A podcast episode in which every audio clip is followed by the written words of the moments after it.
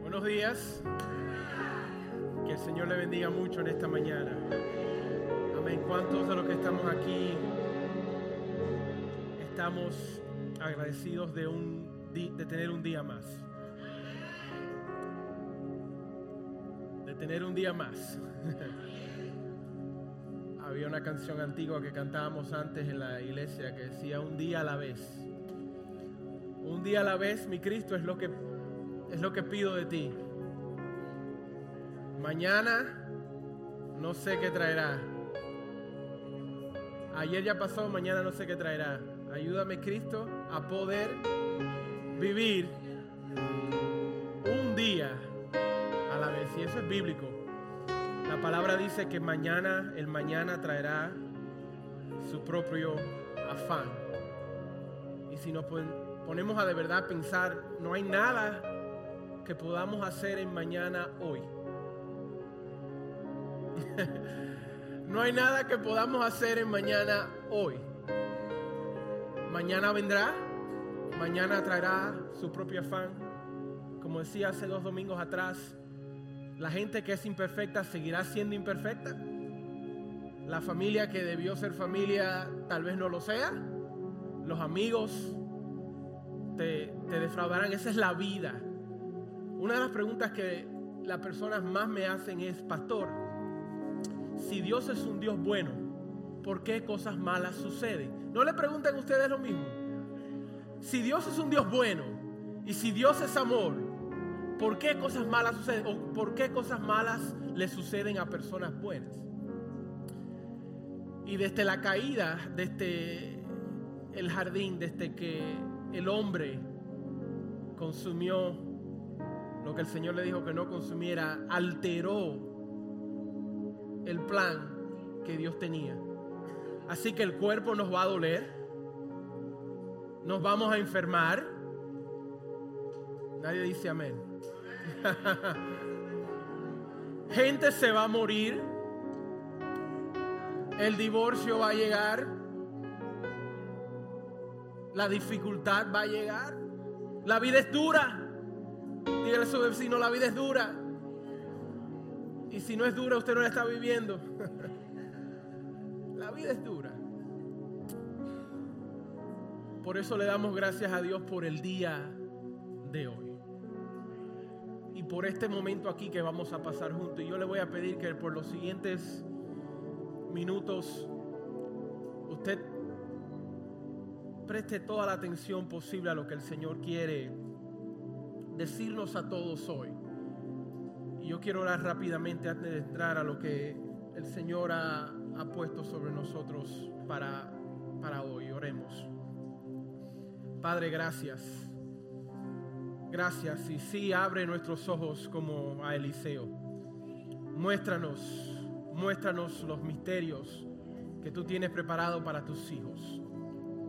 Padre, hoy yo te pido que tu Espíritu Santo sea el que directamente ministre a los corazones. Padre, que nuestras mentes, nuestras ansiedades sean calmadas. Que el trajín de esta vida pause por algunos minutos.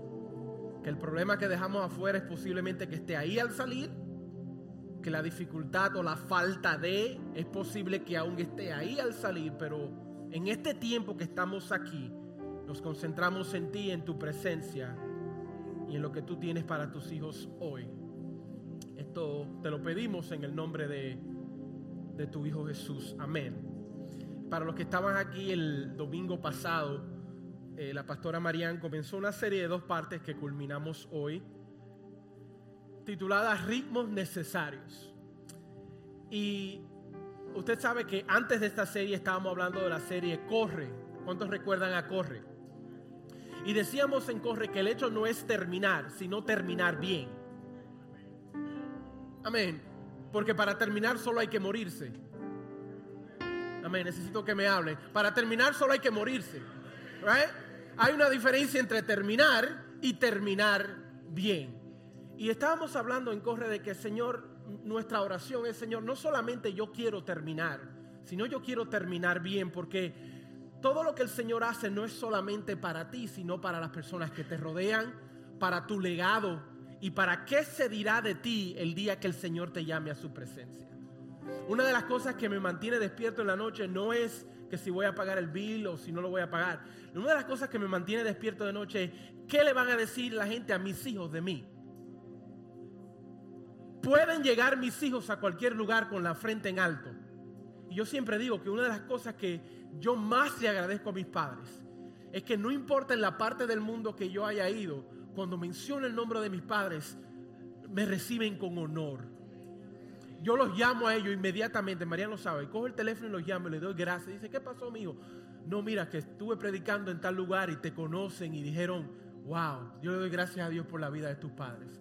Y yo digo eso no en, son de orgullo, sino en son de que ese es lo, esa es mi meta.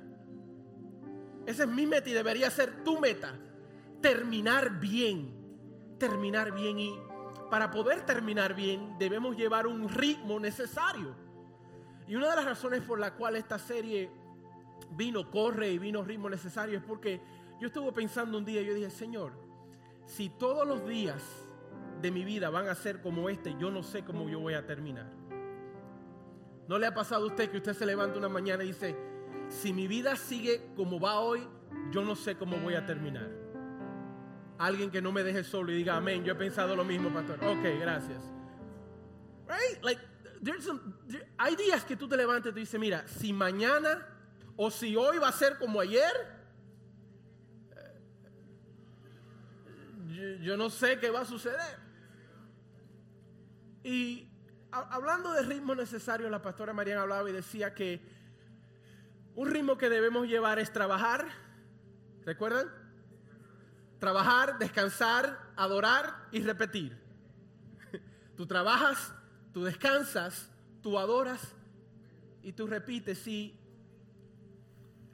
una de las, una de las cosas que, si fuéramos siendo honestos, hoy que todos podemos estar de acuerdo es que todos tenemos problemas con esperar.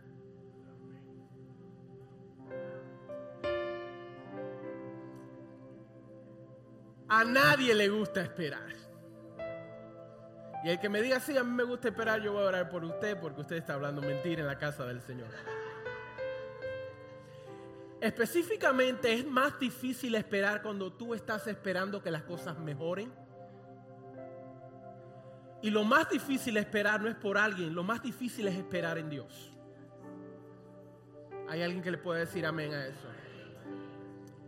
Y lo difícil de esperar en Dios es que el Señor da una palabra en tu vida que cuando Él la da, regularmente no se parece a lo que tú estás viendo con tus ojos naturales. Así que cuando tú no puedes, esta es una palabra que no existe, pero la voy a usar, machear, lo que Dios dice con lo que tú ves, la espera se hace más difícil. ¿Sí o no? Y aún más difícil es cuando el Señor te da una pequeña luz de esperanza de que lo que tú crees ya se va a dar y Él la mata.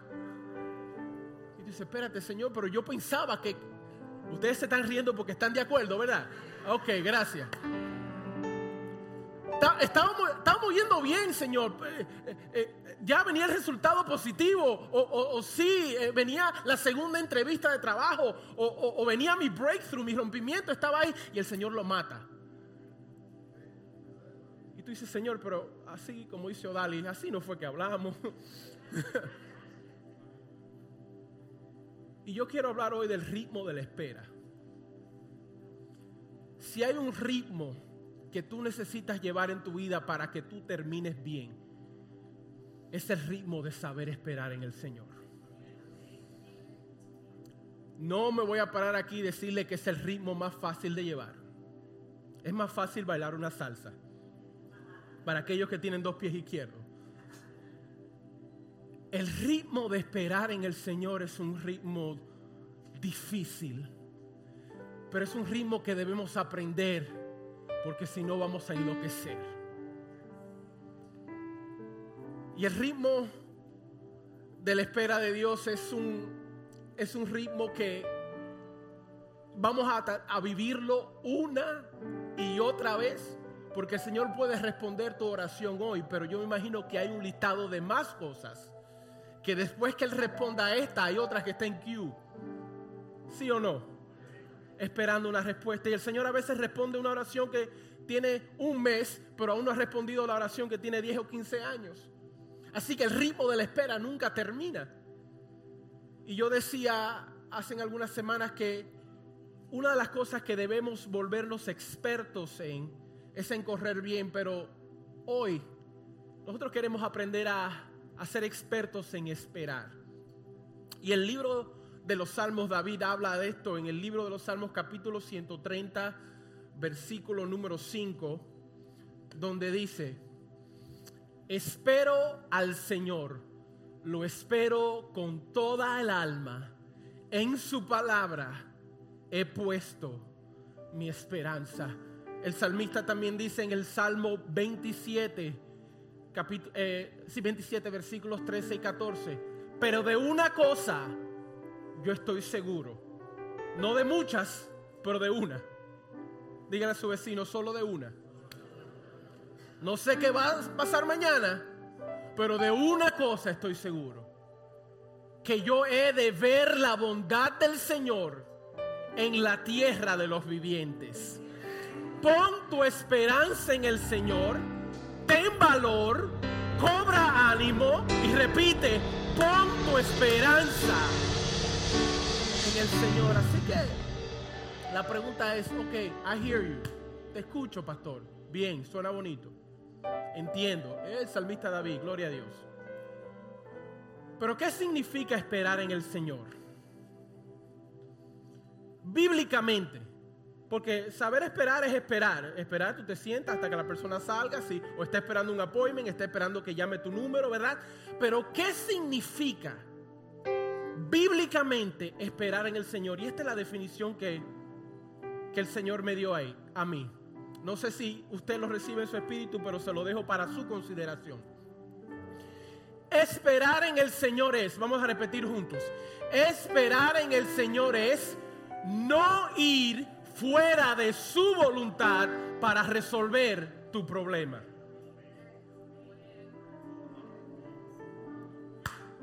Yo puedo despedir el culto aquí y estamos bien, creo que sí, ¿verdad? Esta es una palabra por sí sola. Repito, vamos a hacerlo todos juntos.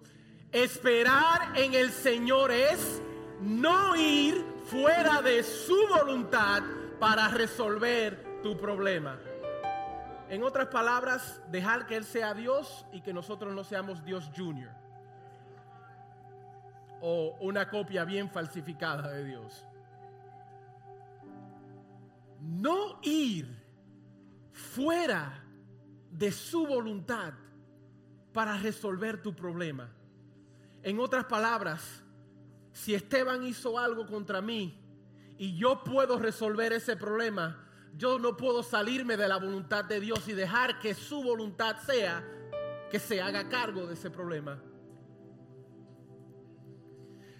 Una cosa yo he aprendido, si tienes que salir de la voluntad de Dios para conseguirlo, tendrás que mantenerte fuera de la voluntad de Dios para retenerlo.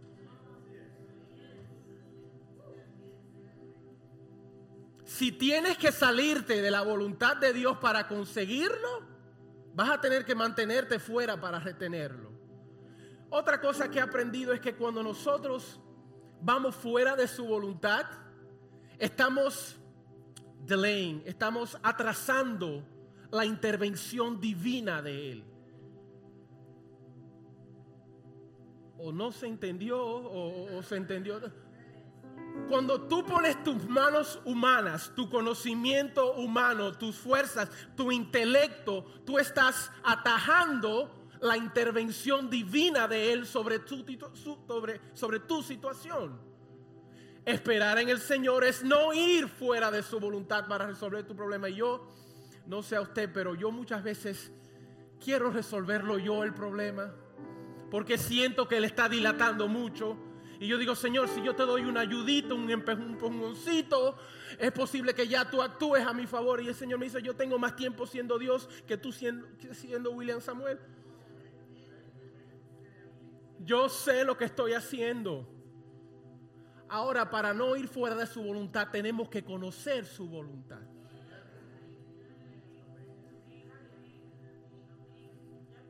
¿Cómo yo sé si estoy en la voluntad o no del Señor si no la conozco?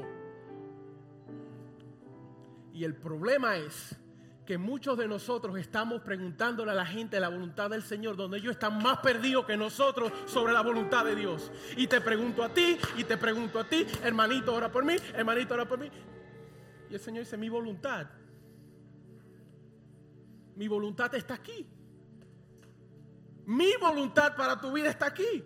Tú no tienes que preguntarle a alguien que posiblemente está más perdido que tú buscando también la voluntad de Dios. Y luego tenemos, como dice, un arroz con mango de, teológico en la mente.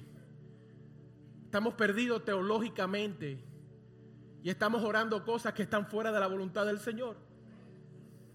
Si hay algo que yo he aprendido es que el Señor no va a salirse ni comprometer su santidad para resolver tu oración. El Señor nunca comprometerá su santidad para complacerte a ti y a mí. La Biblia dice que Él es santo. La Biblia dice santo, santo, santo es el, en el libro de revelación, eh, de Apocalipsis. Santo, santo, santo es el Señor, aquel que es, que viene, que ha de venir. El Señor no compromete su santidad ni su voluntad para complacernos a nosotros. Yo sé que esto cae como, como agua fría en este aire acondicionado. Porque muchas de nuestras oraciones no son bíblicas. ¿Usted se ha puesto a revisar las cosas por las cuales usted ora?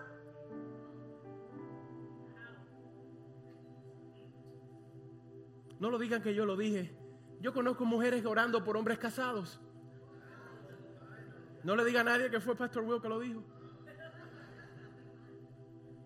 Yo le decía a Isaías, estamos tan perdidos teológicamente. Yo no voy a decir que había una, congregación online este fin de semana orando para que el Señor no nos mandara el huracán a nosotros y se lo mandara a otra gente. Yo dije, ok, explícame lo que tú estás tratando de decir. Señor, los reprendemos para que se vaya hacia, hacia el África. Ok. No estamos leyendo la Biblia.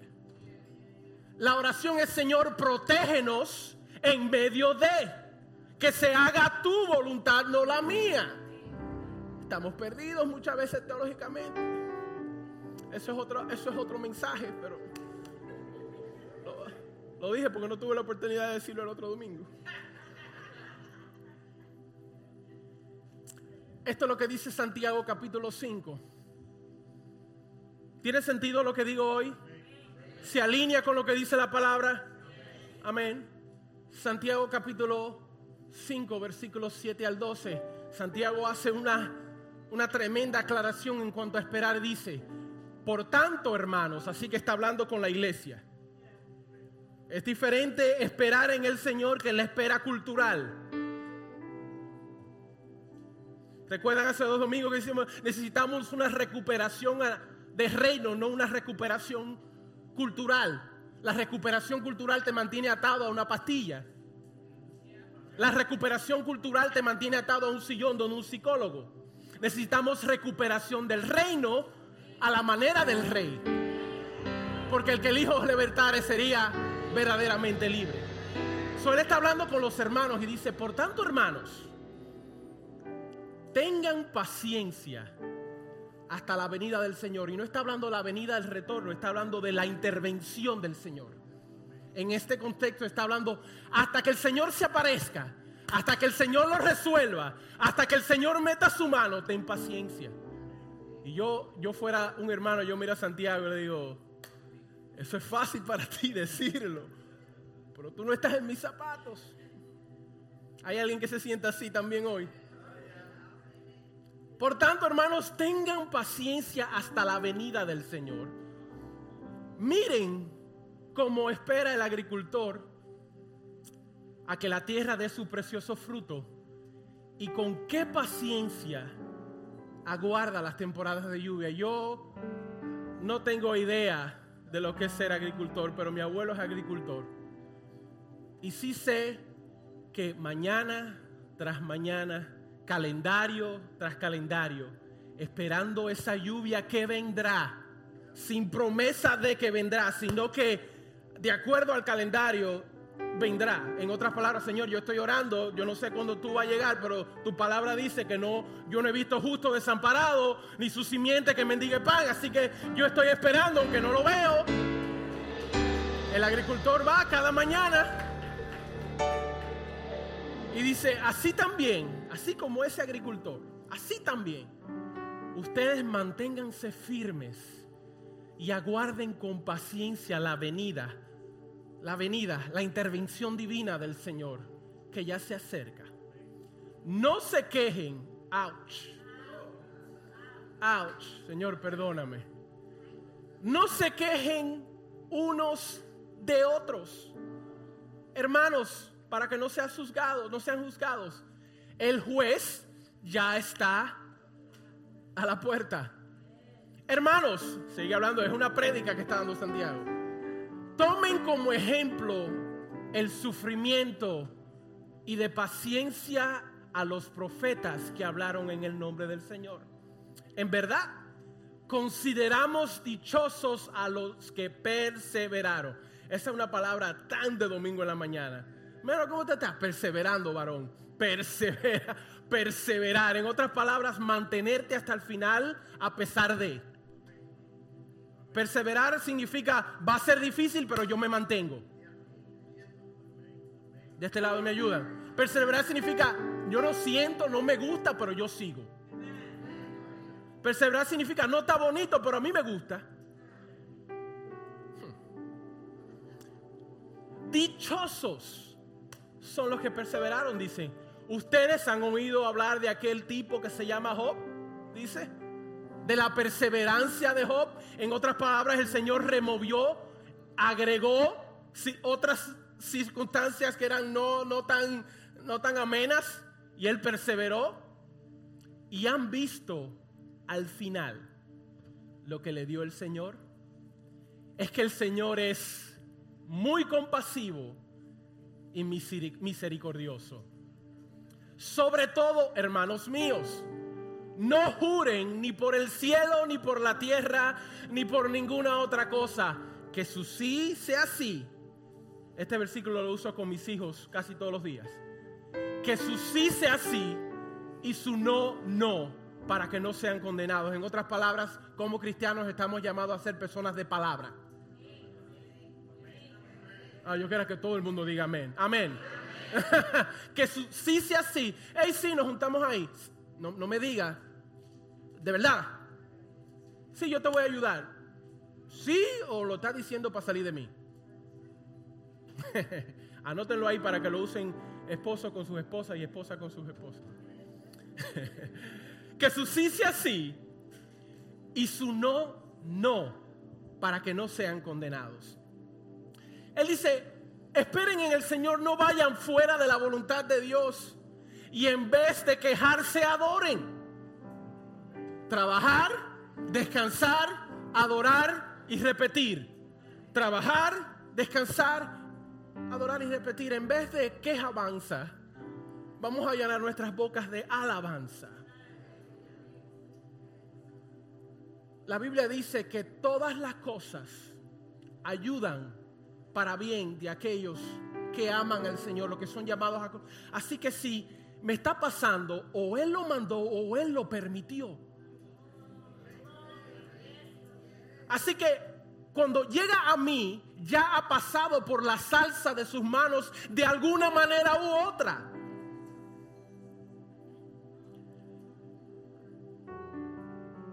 Una de las cosas que hace el ritmo de la espera tan difícil es que el Señor nunca te da todas las piezas del rompecabezas.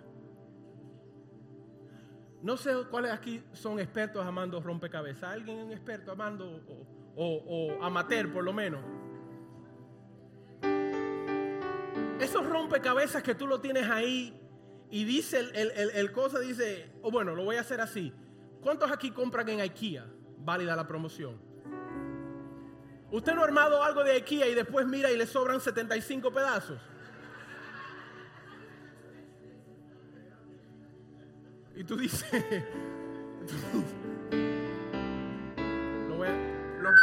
los latinos no escuchamos, no leemos las instrucciones.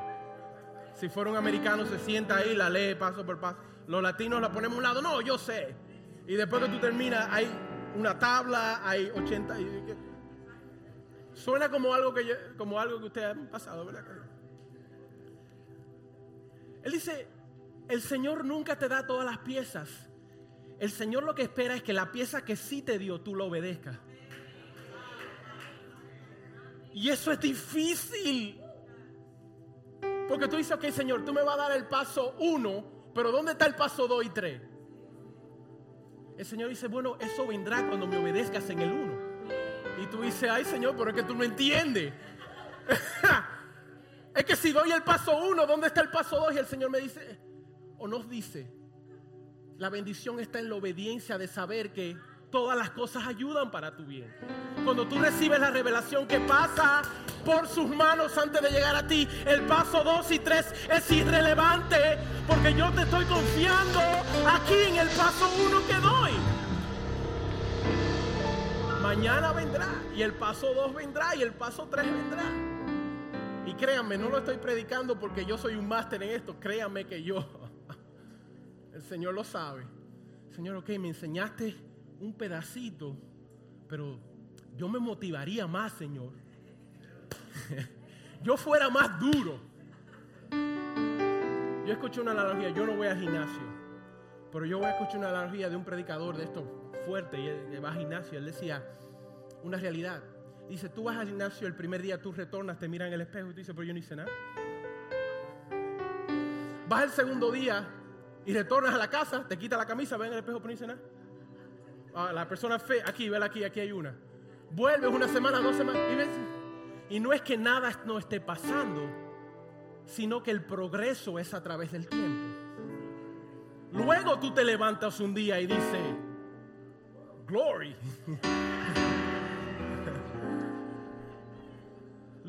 Pero eso tú no lo ves a diario. ¿Tiene sentido lo que digo? No es que tú te levantas todos los días y estás viendo el progreso, no lo estás viendo. Y así se trata confiar en el Señor. Así que la pregunta que yo me hago, no sé si usted se la hace, es, which is my next slide, I believe. Señor, ¿qué tú estás haciendo mientras yo espero?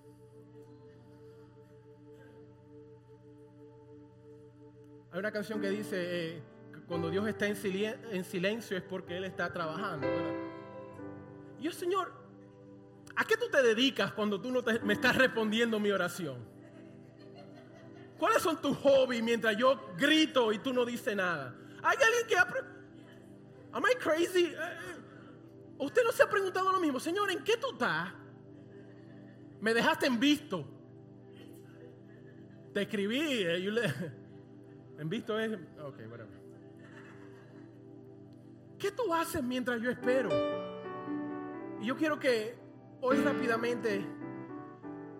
Voy a hablar de solamente dos cosas rápidamente para, para concluir de lo que Él hace mientras nosotros esperamos. En el libro de Salmos capítulo 105 habla un poco de la historia de José. No sé cuántos son, eh, conocen, están familiarizados con la historia de José.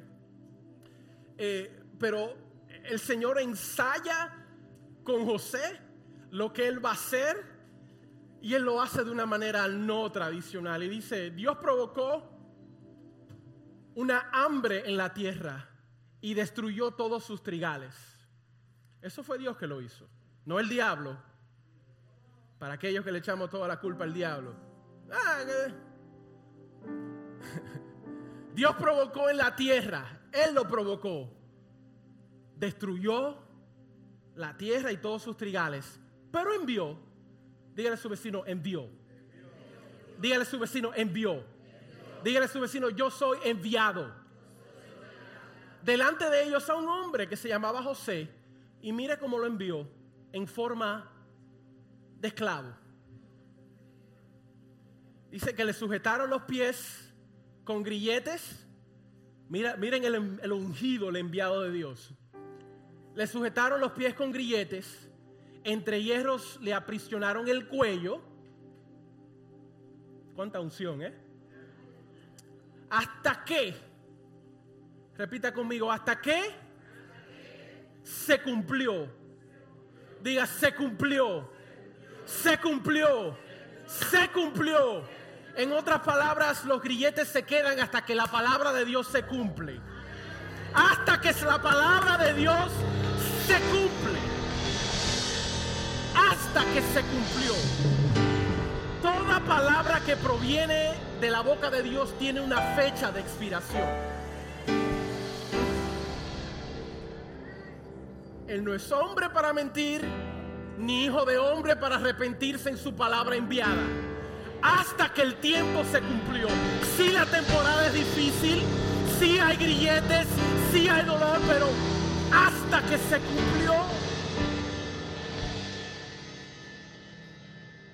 Mi papá siempre me decía algo que yo decía, pero esto no tiene sentido porque eso es tan natural. Pero si usted se pone a pensar así, él me decía, William Samuel, todas las fechas se cumplen. Yo, claro, lógico. Pero cuando tú lo aplicas a tu vida y dices, todas las fechas, todas las temporadas terminan. Mi mamá me dice, y esto lo he compartido muchas veces, dice lo que tenía, éramos cuatro creciendo en la casa, una locura en la casa colectiva. Dice ella, ese tiempo se cumplió y hoy a veces yo prendo el radio a todo lo que da para que haya un tipo de sonido en la casa, porque aquí ni, no, suena ni, ni, Y esa es la palabra a la que yo me agarro todos los días, porque mi casa es una locura todos los días. Pero todas las fechas se cumplen. Todas las temporadas pasan.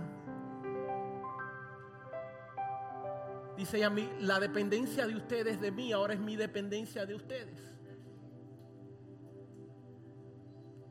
Hmm. Hasta que se cumplió lo que el Señor ya predijo yo te quiero decir algo a ti hoy. Y esto lo recibí yo en mi espíritu esta mañana mientras salía para acá. No importa cuán oscuro se vea, si tú has recibido una palabra del Señor, no la sueltes. Por nada ni por nadie. Porque fue a ti que el Señor te la dio. Y yo sé que mucha gente, oh no, mira, suelta eso, eso no va a pasar. Si el Señor ha dado una palabra sobre tu vida, no la sueltes tuya es. No la sueltes. Dice la palabra de Dios que hasta que se cumplió lo que Él predijo. En otras palabras, que voy a entrar con eso, voy a terminar más adelante, la soberanía de Dios. Las circunstancias que vemos no alteran que Él sigue siendo un Dios soberano. Así que lo que Él predijo se cumplirá, porque Él es perfecto. He is perfect. Él es perfecto en su caminar. Pero se cumplió, y esta es la parte que nosotros nos olvidamos, para probar que Él era, voy a usar un término dominicano, que Él era real. La palabra que Dios da en, su, en tu vida tarda porque Dios necesita verificar que tú eres veraz. Si estás detrás de la palabra o estás detrás de Él. Por eso hacen la analogía de Job. Job probó que no eran los beneficios de Dios que él buscaba, sino al Dios mismo. Y Dios quiere hacer lo mismo contigo. Así, yo sé que eso no, eso no va a comer mucho amén, porque es una prueba difícil. Pero Dios hizo cumplir la palabra que predijo sobre la vida de Josué, de José, perdón, cuando él probó que él era veraz.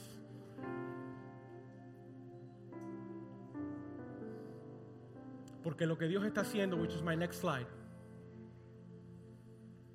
lo que Él está haciendo es más grande que tú. Lo vamos a ver ahora. Lo que Dios estaba haciendo en la vida de José era más grande que simplemente lo que Él. Muchas veces nuestras oraciones y muchas veces nuestras mentes simplemente piensan en el circulito de nuestras vidas y no estamos pensando que hay gente afectada por tu destino. Hay gente que sus vidas son afectadas si tú no caminas en el destino que Dios te ha dado. Hay gente que están dependiendo de que tú camines en lo que Dios te ha dado a ti, porque ellas son personas que van a ser un producto del resultado de la bendición de Dios sobre tu vida. Lo vamos a ver ahora. Hay gente que por su cercanía alrededor tuyo serán afectadas por la bendición de Dios sobre tu vida cuando Dios que pruebes que eres veraz. Porque lo que Dios hace siempre, búsquelo en la palabra, eso es bíblico. Búscalo con, con, cualquier hombre de la Biblia, con cualquier mujer de la Biblia. Siempre fue para algo más grande que ellos solos. Siempre. La bendición de Dios es la que y no trae con ella. La bendición de Dios por tu vida es para la bendición de otros alrededor tuyo. Como dice la canción, we are blessed to be a blessing. Somos bendecidos para ser bendición. ¿Sabes qué? No solamente directamente, pero indirectamente. Hay gente que van a ser bendecida por el testimonio tuyo de perseverar en el Señor que tú puedes decir, yo esperé, el Señor trajo la palabra, la palabra cumplió, así que Él puede hacer lo mismo en ti.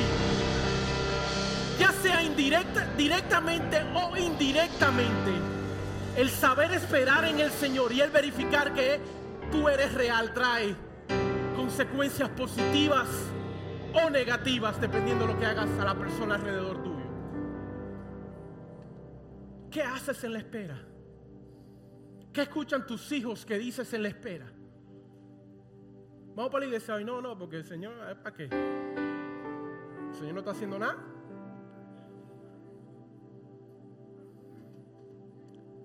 Personas alrededor tuyo son afectadas por la palabra de tu boca. Tú tienes que entender que tú estás en este mundo con un propósito divino. Es más grande que tú. es más grande que tú. Por, por, más insignificante que tú veas y tú creas que es tu vida o lo que tú estás llamado a hacer, oh, es más grande que tú. Tienes repercusión en la eternidad de muchas personas. Cuando tú decides caminar en el destino divino que Dios tiene para ti, es una explosión que hay alrededor tuyo. Dios quiere hacer algo que es más grande que nosotros. Para resumir la historia, él es vendido, él va a Egipto, él va a la casa de Potifar, lo acusan básicamente de, violación, de fue lo que lo acusaron. Y muchas veces nosotros vemos las contrariedades como que el Señor no está. Si tu camino es siempre fácil, tú vas cuesta abajo.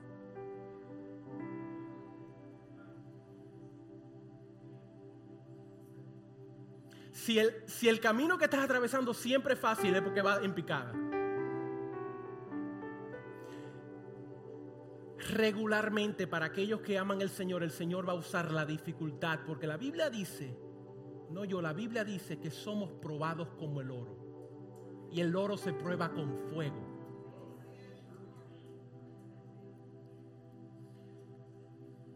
Yo recuerdo decirle a los, 19 a los 19 años al Señor, Señor, yo quiero ser usado por ti. Y yo no sabía lo que yo estaba diciendo. Porque yo veía y yo decía, uh, I want that. I mean, yo quiero eso. Pero son palabras que te marcan por siempre. Cuando tú le dices, Señor, yo quiero ser usado por ti, tú estás diciendo, Señor, procésame. Estás diciendo, Señor, rómpeme, quebrántame. Estás diciendo, Señor, pásame por el centro del huracán. No sabiendo que con esas palabras estás marcando tu destino. Porque lo que Él quiere hacer es más grande que tú. José está pasando un tiempo miserable y Dios lo está enviando. José está pasando un tiempo difícil y el Señor lo está enviando. Mira lo que dice, go back to verse 19. Hasta que se cumplió lo que el Señor predijo y la palabra del Señor probó que él era, era veraz. La segunda verdad, y quiero que me pongan atención, la segunda verdad más importante en tu caminar cristiano es lo que voy a decir ahora. La primera verdad son las buenas nuevas del Evangelio. En otras palabras, Jesús murió por tus pecados, resucitó al tercer día y tenemos salvación. Alguien diga amén. Esa es la verdad número uno. That's the, the- most important. Lo más importante que debes saber para tu caminar cristiano. Lo segundo, which is my next slide, es saber que Dios es un Dios soberano. El 95% de los problemas en este caminar cristiano te lo quita de encima cuando tú entiendes que Dios es un Dios soberano. ¿Qué significa que, oh, que- qué significa un Dios soberano? Significa que no hay nada que no suceda o algo que suceda que no sea ordenado o permitido por Él. Cuando ese concepto clicks en tu vida, cuando tú entiendes que Él es un Dios soberano y que nada lo mueve de ese lugar, cosas comienzan a tener sentido. Y tú vas de Señor, ¿por qué? Hacia Señor, ok, ¿para qué? Eh, Tú eres un hijo, tú eres una hija, tú no eres coincidencia. Lo que sucede en tu vida es ordenado por... Tú sabes que lo que tú tuviste que hacer para, para ser engendrado en el vientre de tu madre. Todos somos un milagro de Dios. Ordenado desde el inicio de la creación. Así que tú crees que un Dios que permitió que tengas la vida no está envuelto en tus asuntos. Así que cuando algo me está pasando, yo, Señor, ok, ¿qué tú me estás enseñando? ¿Qué es lo que yo no estoy viendo que tú estás viendo? Muéstrame tu gloria como cantamos. Muéstrame. Abre los cielos. Dime. ¿Qué es lo que estás procesando en mí para otros? Mm. ¿Qué es lo que me estás enseñando a mí para otros? Yo decía algunos domingos atrás, en mí el Señor está procesando una madurez espiritual para no hablar y no responder cuando yo sé que tengo la verdad. Una señal de la madurez cri- cristiana es tú quedarte callado cuando tú sabes que tú puedes responder con algo que puede desbaratar a la otra persona. Mm. Mm. Cuando tú dices, ay, si yo abro esta boca, ustedes están diciendo y hablando y, asumiendo, pero si yo digo lo que yo tengo que decir,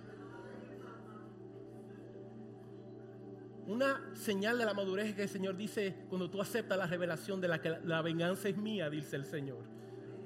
La Biblia dice, bendecido eres cuando otros hablan de ti, falsamente. Cuando tú entiendes que la soberanía de Dios se va a cumplir con tus sentimientos o sin tus sentimientos, tú comienzas a caminar en libertad. Y no sé usted, yo creo que porque estoy llegando a los 40, creo. En dos años, tranquilo. Pero más y más lo que yo me preocupo cada día es por vivir una vida en libertad.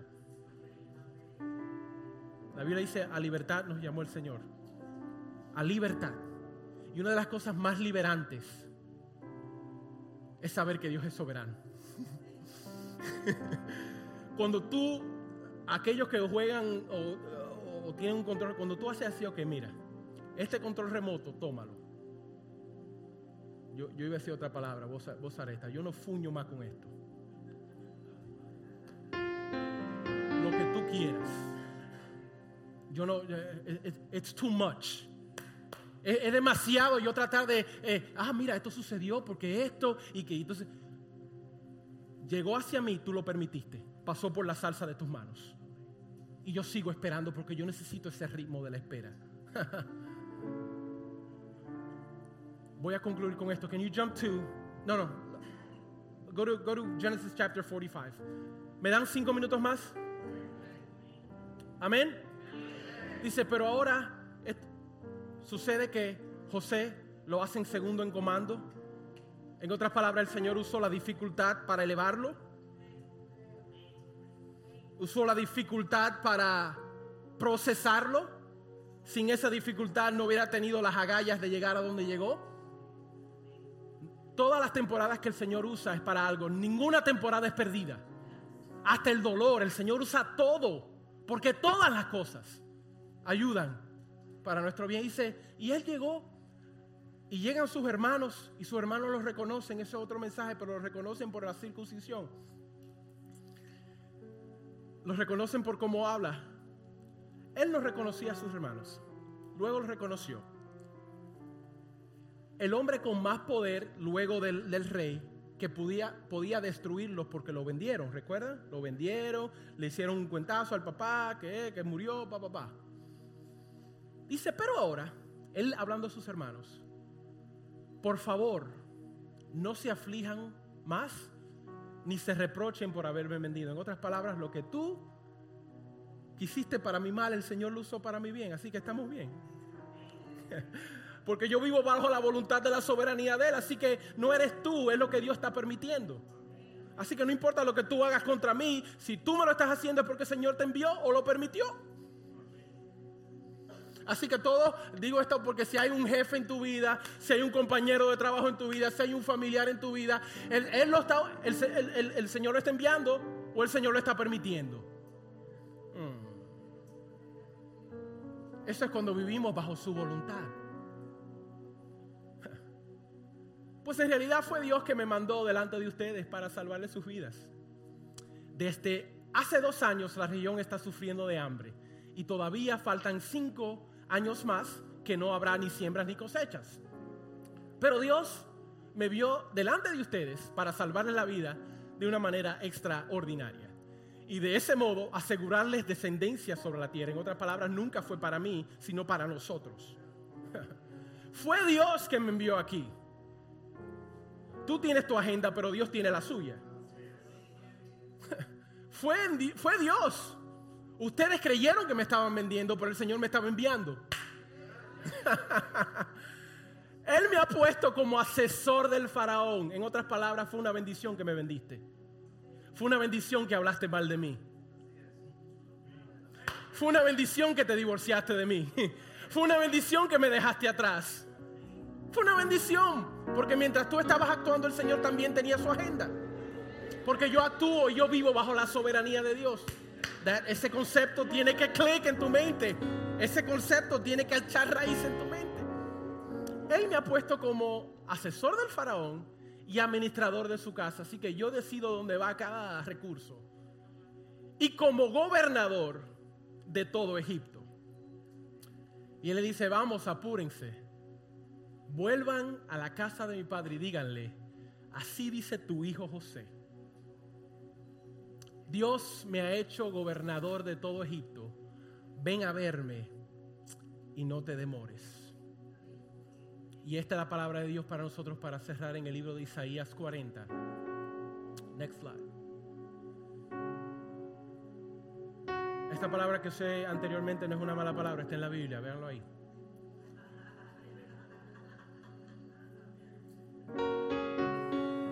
Dice, ¿por qué murmuras, Jacob? Yo pensaba que esta era una palabra que usaba mi mamá, pero eso es bíblico. Dice, ¿por qué refunfuña? ¿Ustedes han escuchado esa palabra? Es una palabra dominicana, yo pensaba que era una palabra dominicana. Ese refunfuñeo, muchachos. Pero es bíblico. Dígale a su vecino, es bíblico. ¿Por qué refunfuñas, Israel? Mi camino está escondido del Señor mi Dios ignora mi derecho. Una palabra que usan los niños en inglés. It is not fair. No es justo. ¿Hay alguien que se ha sentido así? Señor, no es justo. Señor, no es justo. Sinceramente, yo lo uso. Señor, no es justo. Ignoras mi derecho. Cuando habla de derecho, habla de, paternidad. Soy tu hijo, es mi derecho. Estás ignorando quién yo soy. Mi derecho. Y el Señor viene con un tremendo de allá para acá. Le dice, ¿acaso no lo sabes? ¿Acaso no te has enterado? Suena como un comercial. ¿Acaso no lo sabes? Ahora, lanzando. ¿Acaso no lo sabes? Sí, el Señor es un Dios eterno. Antes de tú entrar al mundo y después que tú salgas. En otras palabras, no me digas, no me... Estaba aquí cuando llegaste y estaré aquí cuando te vayas. Dice, ¿acaso? me imagino, eso, es William. Dios está siendo sarcástico. ¿Acaso no lo sabes? ¿Acaso no te has enterado? El Señor es un Dios eterno, creador. Él está dando con todo lo que tiene. Te, estoy hablando de mis atributos. Soy eterno y soy el creador. ¿Qué era lo que tú me decías otra vez? Oh, no, perdóname, ok. Creador de los confines de la tierra, en otras palabras, los finales de la tierra, donde la tierra empieza y termina. Él es el creador. Dime tú, ¿cuál es tu resumen? ¿Cuál es tu currículum? Él te está diciendo lo que él es, vamos, suelta tú ahora. Y él sigue. En otras palabras, lo que tú no puedes hacer, yo lo puedo hacer. Porque yo no me canso, tú te cansas. yo tampoco me fatigo y tú te fatigas. Y su inteligencia, aquí me está, ya con esta me está haciendo sentir mal, es insondable. Insondable significa que no la puedes entender. La Biblia dice que sus pensamientos no son nuestros pensamientos. Es insondable. No la puedes calcular. Es incalculable, otra palabra para insondable.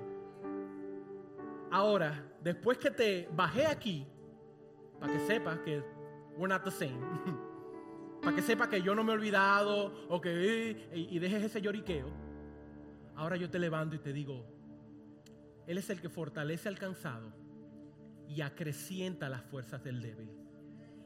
En otras palabras, donde tú eres débil, yo te levanto. Los jóvenes, esta es una palabra que yo usaba con mi madre, los muchachos no se cansan, la Biblia dice que sí. Lo digo porque no hay muchachos aquí. Pero nunca, nunca la usaré en un servicio de jóvenes, nunca. Aún los muchachos, los jóvenes, se cansan, se fatigan. Y los muchachos tropiezan y caen. Show some grace. Pero los que confían en el Señor renovarán sus fuerzas.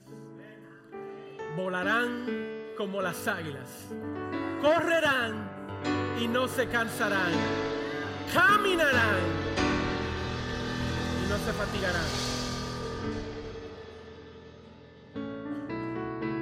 Vamos a ponernos sobre nuestros pies. Yo tengo más, pero el tiempo se fue.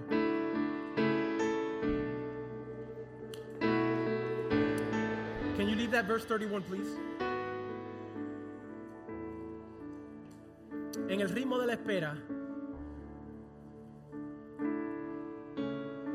En esta vida tú lo puedes hacer de dos maneras, corriendo o caminando.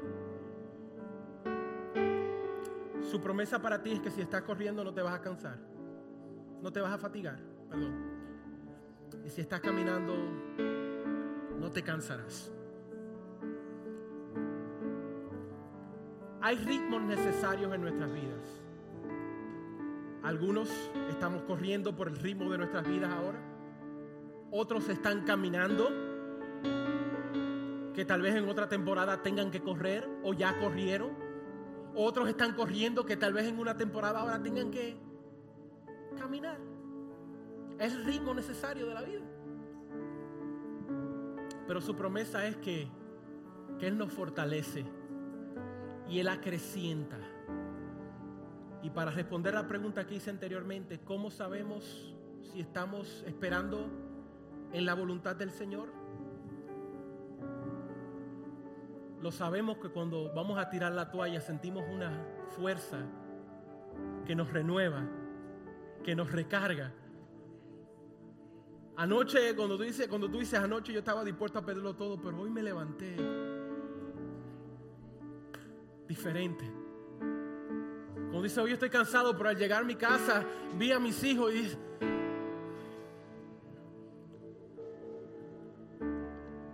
cuando Él renueva tus fuerzas, cuando ya no das más, es que te das cuenta que estás caminando alrededor de Él.